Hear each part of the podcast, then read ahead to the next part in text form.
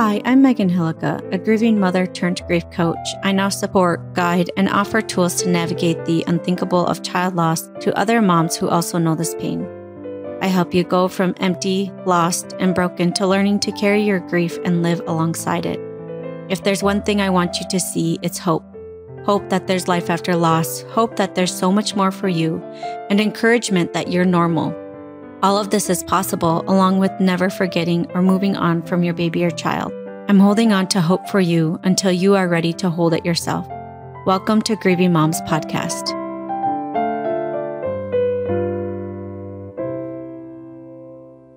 Hey there, this is Megan Hillica. Welcome to another episode. Today we're going to be talking about um, being strong is a lie. the lie that strength and uh, being strong after with grief. Um, yeah, we're going to dive into that.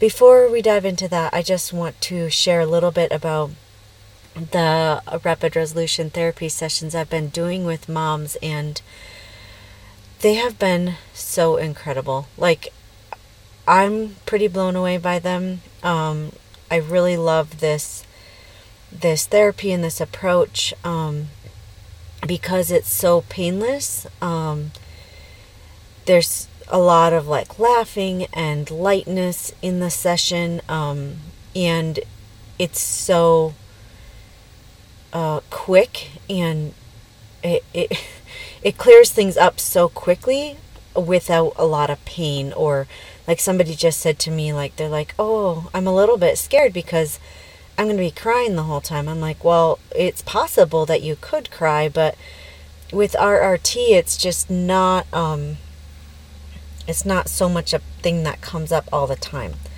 Um, it doesn't mean it, it can't happen, but it's just such a painless and an easy way of clearing triggers and trauma and guilt. Like some things that have been coming up in the sessions that I've been doing are like guilt, um, pain in the body from physical trauma, um, or not physical trauma, maybe more emotional trauma, but that is coming out through pain, um, hurt, and anger over something somebody said that you can't get out of your head, and just cleared and guilt that has been with them forever and ever and ever has been lightened or cleared and it's not there it's just amazing. So I, I want to quick say something I've been thinking about is that I talk a lot about clean grief and dirty grief. And with this RRT and with Grieving Moms Haven and helping you feel and process your emotions, um, it's helping you get out of dirty grief. So, dirty grief is like, if you think of like all the things that are added onto grief, like triggers, anxiety, trauma, guilt, shame, fear, worry, all of these things that really weigh you down, um, that make you, you know, unable to sleep, unable to connect with people, maybe withdraw and feel really isolated. All of those things can be cleared and helped and supported. And clean grief is where I want to support you to get you to because clean grief is like you're never going to forget or move on from your child. It's where you're going to always miss them. You're always love them. You're going to carry them forward with you. Um, it's it's that pain of loss, but it's not the suffering of loss. So it's very hard to describe, but it's possible to get from dirty grief to clean grief. And that's what this RRT can do, and that's what Grieving Moms Haven can do. I just wanted to share a little bit about that because it's been a really, really fun part of my experience in the last little while where I've been working with moms with that, and it's just been incredible and amazing to see. So let's dive into today's episode. Um, you know, when people come up to you and they say, like, you are so strong. I can't imagine going through what you're going through. And you seem to be doing so well. I, I just can't believe it. And you are like, uh, I feel absolutely broken. Um, I'm absolutely shattered. And you don't feel very strong at all. Um, maybe you say this to yourself, like you need to be strong for your kids, that you have a spouse that needs your help, or kids that need your help, or a job that's relying on you. So you think that you need to be strong, that you need to push through. Um, saying we need to be strong is one of the most damaging things we can say in grief, and I believe as humans. I get that if you're using the strength and pushing through grief right now, you might be thinking, like, digging and pushing through is the only way I'm surviving right now.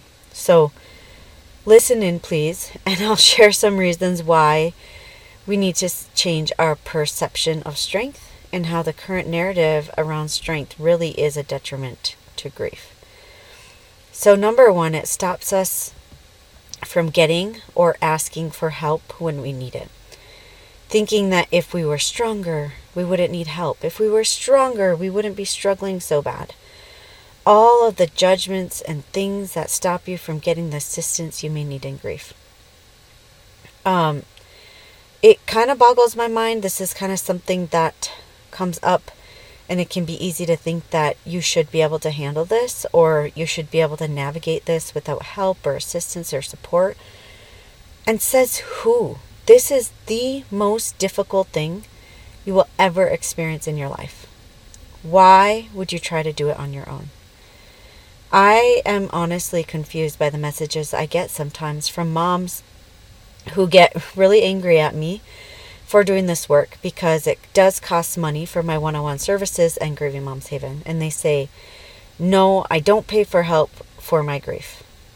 And I'm like, Okay, that's fine if that's what you really want. But I'm like, Don't you want every single aspect of help you can get when you are going through the hardest thing you will probably ever experience in your life, why do you need to just push through and be strong? It it's absolutely mind-boggling to me because it it is not something that can just be pushed through. So, I hope that if you're putting on a front and pretending to be strong and that you've got everything figured out, that you'll hear this and know that it's okay to get outside help. It's okay to tell your friends that you're really not doing okay or tell your family or someone who is a safe person to talk to to be honest about how you are doing because again this is the hardest thing you'll probably ever go through in your life and it's okay if you fall apart for a little while i clearly remember having to make a choice it felt like a very conscious choice that i had to think about to let go of my pride I decided that when people asked if they could help, I said, yeah. and I gave them an idea of what I needed help with. I I just I had to let people help. So the people that if you offered just like you know maybe somebody said, "Oh, I want to help," or "Let me know if you need something," um, they didn't get a chance to just say that. I said, "Oh, okay, yep." I took them up on it. But this was truly only available to me because I decided it's okay for me to say yes. It's okay for me to get the help. It's okay for me to be vulnerable, to kind of be um, fragile or shattered for a little while, that I can get that help and support. And I knew it wasn't going to be forever, and I didn't want it to be forever. But because I tend to do things myself. Like if somebody, you know, just out and about offers to help me some way, like one time, you know, walking from the beach with crying kids at one of my shoulders, one in my arms, and carrying all my stuff, and somebody wants to help, I, I tend to just say no. Like, I've got it. This is like my life. I'm, I'm good. And this is where I learned the power of surrender and allowing myself to be taken care of which can seem to be a position of weakness, but I do think it actually takes a lot of strength to allow others to take care of you. Um, it just seems like it is a, a vulnerability is actually strength. Being vulnerable takes a lot of strength because you have to allow yourself to be in a place where you are seen and vulnerable and yeah it is it is a huge place of, of strength the next thing i want to share about it is when you think you need to be strong or you think that strength um, like not being strong or emotion is a weakness, it makes if that were to happen to you makes it can make you start to question yourself when you have a bad day, a week, a month, a year. Um, you can start to think that like what's wrong with me because I'm not happy all the time. Other people seem to be happy. Other see- people seem to be doing okay. What's wrong with me? And knowing that this is part of being human, um, the the emotions and the the parts that are not very fun, that life is 50-50, it's 50% negative, 50% positive. Um, and knowing that it's okay to not have to be strong all the time. Sometimes it's okay to have to take a break, to rest, to pause. Um, but when we think we need to be strong, we t- we don't allow ourselves that because we think, you know, we just have to push through. Like, why in the world would I be struggling right now because I'm a strong person? Like, what's wrong with me? Um, the next one is it makes us think that we cannot feel our emotions um, because strong means emotionless or weak means crying and grieving. So, the society way of viewing strength is your ability to keep going even when the worst has happened. And this means pushing through, running yourself into the ground, ignoring your needs, emotions, or what would be best for you. It's just generally pushing through. I actually just talked to a mom today who talked about this like well, I I'm actually doing fine. I I'm strong. I've got it and and um it, it's just a very interesting perspective, I guess. But I kind of think that this kind of strength is actually not true strength. This cannot be sustained forever. It's exhausting to do grief with a forceful energy. It's different if you're able to do other things and it feels okay. So, like, say you are able to do other things, you feel like you have that capacity and that energy, and it all feels good and you're not forcing it what I'm meaning is that you're forcing yourself over and over again to push down your emotions, do your tasks, maybe even do extra tasks, forcing yourself to keep going in a way that is unsustainable and exhausting. And again, this way of doing grief is exhausting and it's kicking the can down the road. While processing and moving through the grief and relaxing into it, this can also be exhausting, and this can actually take more strength. Um, but it's actually helping you get to a more stable and grounded place so you have more space and room in your life.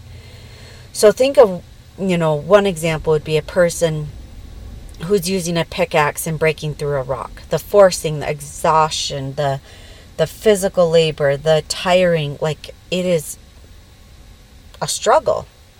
It's literally a ton of work to just keep going. And then think of another person who has a raft and they're just riding the waves. They still have to work to stay afloat, but they're flowing through and over the water. It's lighter and the movement is quicker.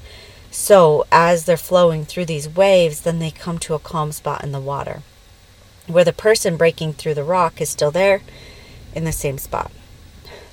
I don't know if this analogy is completely fleshed out so that it makes sense or that you can understand it, but I'm trying to describe the difference of being strong internally and more like a rock and not going anywhere, which is also more work and exhausting, and flowing with the emotion. While it can be exhausting, actually moves you forward in your grief towards a lighter and more peaceful life. So, saying things like, I need to be strong for my kids. I need to be strong for my family. I need to be strong. You are so strong. All of these things imply that you cannot grieve because you need to be strong. But to be human is to grieve. And yet we treat grief like a weakness, like it's something to be rid of as fast as possible. The thing with grief is this that it will not just go away, it will not just disappear it needs to be cared for and tended to, and it needs to be acknowledged. It seems to me that the more we fight grief in the name of being strong, the more miserable we become, the more terrible we feel because grief is still there. But now we have to pretend that we're okay. And now we have to put on a mask in front of everyone, including our kids. And should I say, especially our kids, so that they think we're okay when we are literally dying on the inside. Is this how we are supposed to live? Is this the life we're meant to live? Slowly dying on the inside, empty and hurting because we need to show strength? My friend, your child died. You have said goodbye to an incredible human, an incredible person who you love and miss. This is no small deal. This is not just a little bump in the road. This is life changing, and you do not need to pretend to be strong. What does that show others how grief is? What does it show other people when they begin to grieve? How it's okay to grieve? And think about it. If you are putting on a mask of strength and pretending to your kids, how does that teach your kids to grieve? I actually just saw a session um, recently where a lady's um, someone she loved died when she was younger, and the way her family dealt with it was to not talk about it, and so they hid it all from her, and she felt like she was the only one who cared. She felt a lot of shame for feeling so sad, for caring. She's the only one who loves people. She's the only one who missed people. All of these things come up because they were pretending or, you know, not showing their emotions. That's how they dealt with it. And I just think it's so important to to talk about. I really really do. I don't know if it's our society or just a human pride thing, but we do not want to to need help from others. We want to pretend we can do it all ourselves.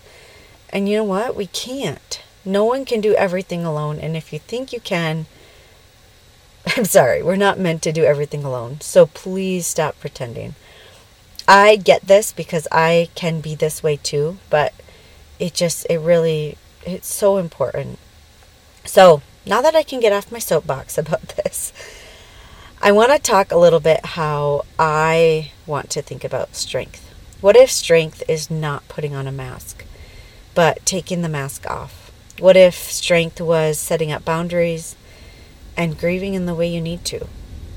What if strength was having those very, very hard and difficult conversations with the people around you that you love and telling them what it's like to miss your child forever?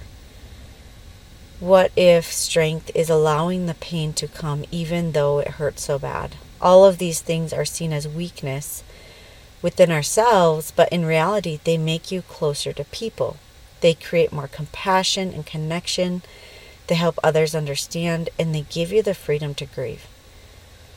And if somebody doesn't understand, they don't need to have a say in your grief. They don't need to have any input. So, what if strength is actually in the allowing, in the releasing, in the relaxing of grief? It it really is a huge I, think it takes a tremendous amount of strength to be in that place of vulnerability and um, allowing and being exactly where you're at. Um, Letting go of the need to be strong also gives you the ability to ask for help, the freedom of it, the joy in being human and connecting with others. You allow the people around you who want to help, but when you're pushing them away from helping and you're not even giving them the chance to show that they care. So when you let go of the need to be strong, you are letting them show that they care. I truly believe that when we allow ourselves to grieve freely, embrace the pain, and sit with our pain, be where you are without needing to be somewhere different, we can create more freedom in our lives. We are grieving, and instead of grieving plus trying to pretend that we're okay, but trying to keep everything together, plus trying to never show that we're hurting to others around us, plus we get sick, medicate, keep it on as fast from our grief because we had to face it it would mean we're not strong. So today I want to send you the biggest hug, the biggest, hugest hug if your child died. I want you to know that you're not alone. I also want you to know that you do not need to be strong in the way that society thinks. You do not need to do it all alone. You do not need to put on a mask. To grieve is human, and it is no small thing to say goodbye to your child. So, can you today either reach out for help, send me a message on Instagram at Cultivated Family, or you can send me an email at hello at meganhillica.com.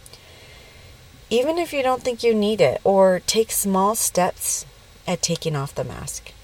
You'll feel so much better when you can just show up as you are, grief and all, because it is part of who you are now. I am sending you all my love. Take care. See you next week.